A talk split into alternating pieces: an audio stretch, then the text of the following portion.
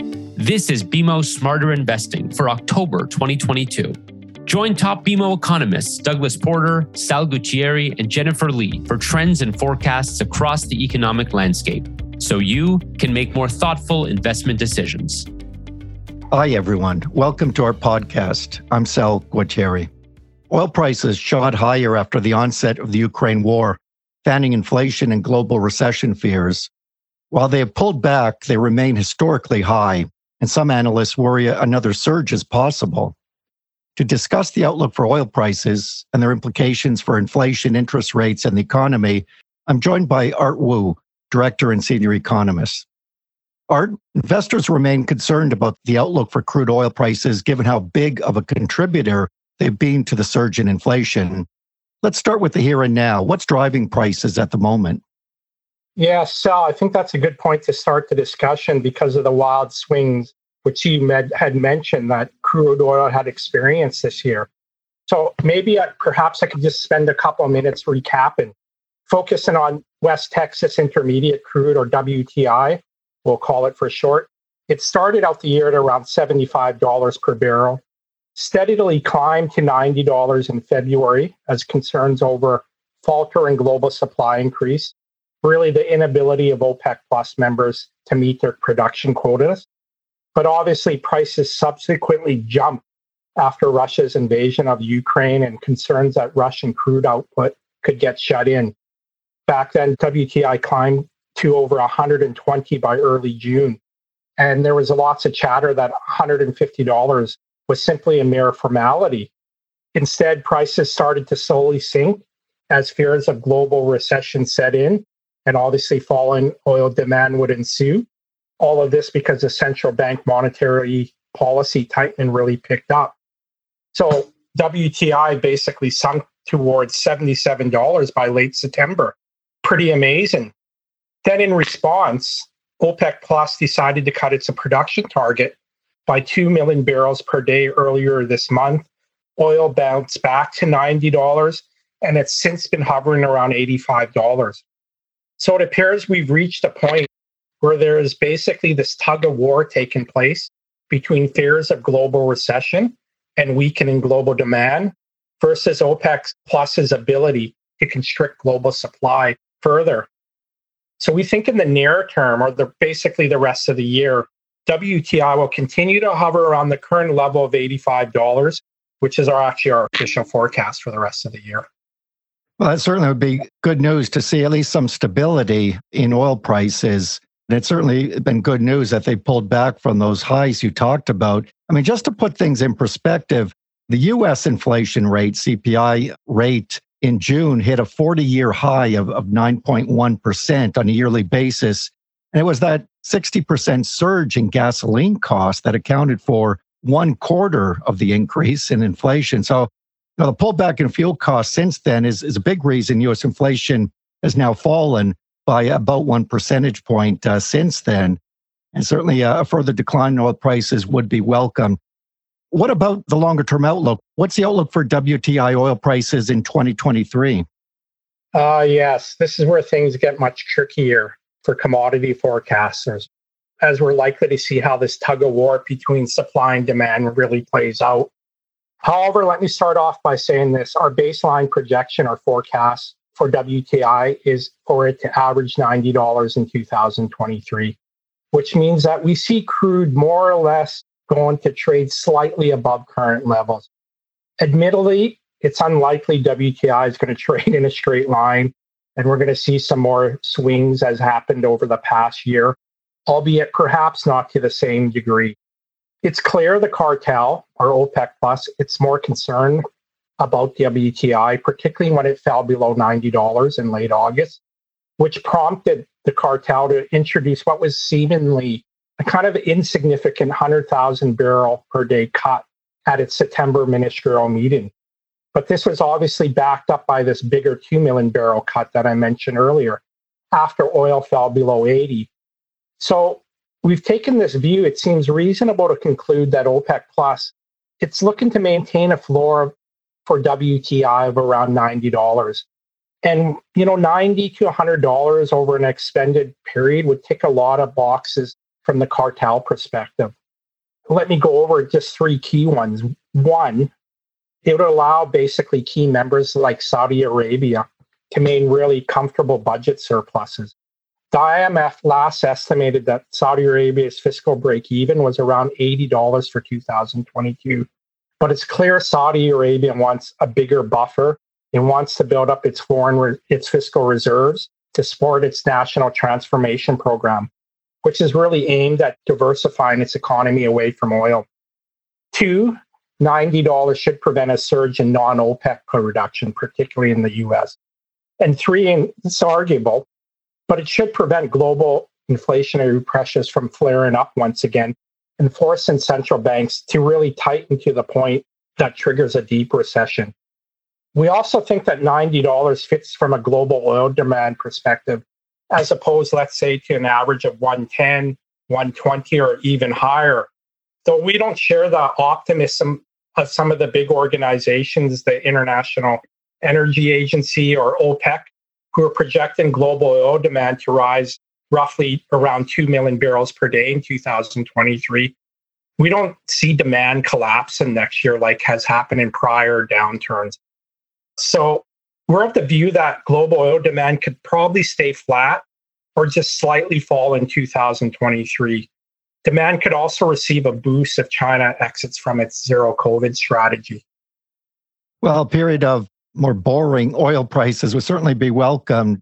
Steadier oil prices will basically have a neutral impact on inflation in 2023. Uh, that's not a bad thing and will certainly come as a relief for the Fed and other central bankers.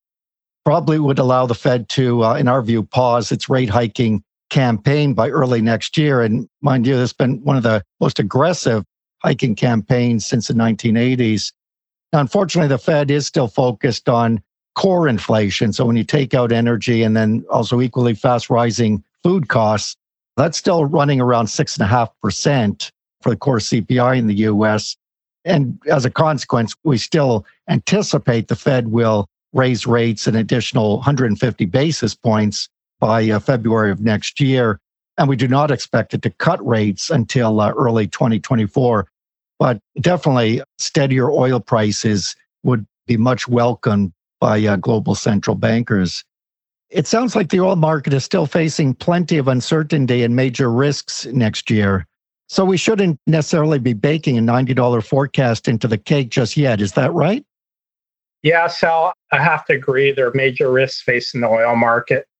I do think the $90 forecast captures the balance of risk, especially when compared to, say, what the futures market is currently implying, which it's implying WTI to average around just under $80 next year. So an oil producer could basically sell all or part of its production in 2023 for just under $80. Nonetheless, we think the risks to our forecasts lie on the upside, as we're just simply more concerned about the cartel tightening supply further, as opposed to non OPEC plus increasing supply or global oil demand correcting sharply even though, you know, recessionary concerns are growing. It's basically clear to us there are limits to, you know, the Biden administration's use of the Strategic Petroleum Reserve, which is likely the end of this year. And even more interestingly, the White House recently revealed that they would begin to build its reserves when prices are at or below 67 to 72 dollars per barrel. So basically Biden's effectively set a floor on the price of crude oil.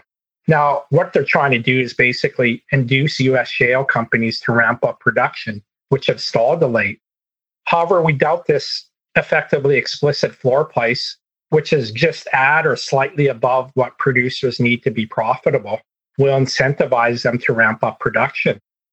If you look at basic crude oil production over the past half year, it stood pat at roughly 12 million barrels per day as shale producers they would just simply remain under intense pressure to remain to maintain capital discipline. There are some other factors like labor shortages, rising costs, and just the general level of volatility is keeping producers at bay. I would also note that you know the U.S. Energy Information Department they actually made a big revision to its forecast for output. They're now looking for output to climb just to 12.6 million barrels per day at the end of 2023. This is basically a 800,000 barrel revision from a couple months ago. So you add in that with the fact that it's clear that the US and Saudi Arabia, they're clearly at loggerheads over oil and Russia. It's clear that, you know, the Biden administration, they feel the kingdom is siding with Russia on the war in Ukraine. Meanwhile, Saudi Arabia, on the flip side, they're concerned about the West's price cap on Russian crude oil. They're basically concerned the West may form some type of cartel or buyers club to counter OPEC's plus position on, on you know, controlling oil output and prices. So we think this concern may lead to further friction in the coming year and could lead the cartel to reduce supply once again. So on balance, the risks so favor crude oil on the upside versus the downside, barring a major global economic downturn. Otherwise, we also think the world is in a position where global oil demand is still likely to edge up in the coming few years. Well, that's a bit disheartening because it kind of emphasizes our general view that we believe the inflation risks are still skewed to the upside, uh, not just because, as you mentioned, oil price risks are probably leaning that way, but because of just the, the stickiness and stubbornness in inflation pressures that we're seeing in labor markets and, and some rental markets. So we do believe inflation has peaked in both the US and Canada, but it's going to be a very slow ride back to that those 2% inflation targets of the central banks may take a couple years, maybe even longer. And that generally underscores our, our view that both economies, US and Canada, probably headed for a, a mild downturn through next year, because really that's the only thing that's going to ease these inflation pressures, wage growth in particular, so that we see inflation on a sustained downward course to the point where central banks can at least move to the sidelines next year and stop raising interest rates and then eventually cut rates in 2024.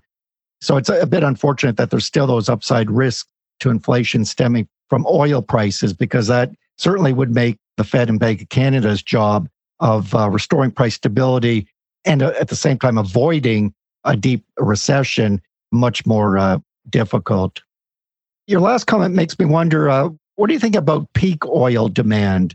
Are we getting close to this threshold given the, the robust growth in, in electric vehicles in the past couple of years? Yeah, it's a tough one to answer. I mean, if you scan various projections of peak oil demand, you know, in terms of what level it peaks at and what year, it remains a subject of, you know, huge debate. Many organizations may actually think we may have reached the peak demand, while others think we want to reach it until the end of the late 2030s. So demand could still grow by a half to a million barrels per day annually. What we're probably more confident of saying is that in the short to medium term, we think it's reasonable to expect that global oil demand will continue to recover.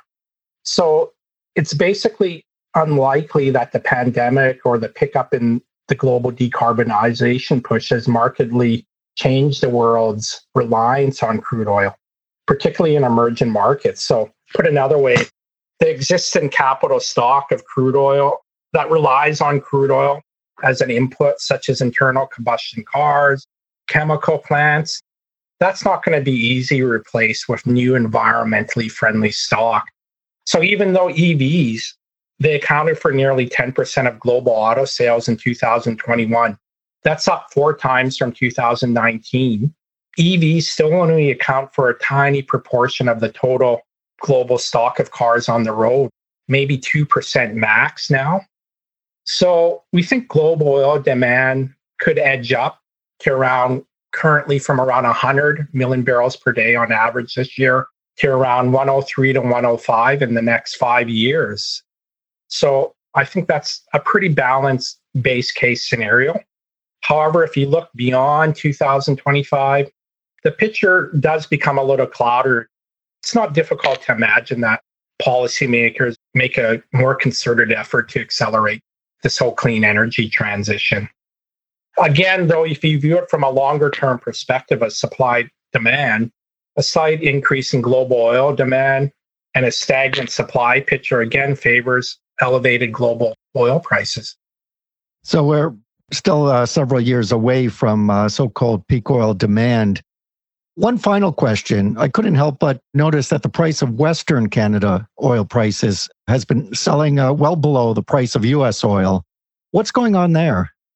Yeah, it's a good spot. At, one time, you know, the discount of, of Western Canada Select, which is basically heavy oil produced in Alberta of the sour variety, uh, it blew out to like $30 per barrel yeah, a few weeks ago. And this was from an average of 20, which was below its long run average. And and basically, what happens is there was a huge amount of maintenance in the Midwest amongst Midwest refiners, and also Midwest refiners were cutting their refinery runs as they couldn't actually ship products due to the low level of the Mississippi River. However, that discount it's slightly narrowed to around 25 bucks in recent days, as you know, some of the maintenance has become completed. So what we're thinking is as this maintenance sort of completes. And most importantly, the Biden administration, they end its release of SPR, the Strategic Petroleum Reserve barrels, which are basically of the heavy sour variety, which compete directly against Western Canada. Once that ends, we could see greater demand for Western Canada oil. And we think basically, you know, we could return to the long run average of around 15 bucks. But this isn't likely to take place until maybe early to mid 2023 or early next year. Oh, so Canadian oil producers not getting top dollar for their product right now, but there seems to be a light at the end of that tunnel for them. Art, thanks for the engaging and thoughtful discussion. I'm sure you've given uh, investors plenty to ponder as they wade through a, a very uncertain economic climate. If your outlook for at least uh, steadier oil prices plays out, we'll count that as a win and one less thing to worry about regarding the outlook for inflation, interest rates, and the global economy. Thanks, everyone, for listening. Thanks for listening to BMO Smarter Investing, a podcast brought to you by BMO Investor Line. We are here to empower Canadians to invest smarter. For more information on how you can start investing today, visit bmo.com slash online investing. And be sure to subscribe to this show to get the latest episodes wherever you listen to podcasts.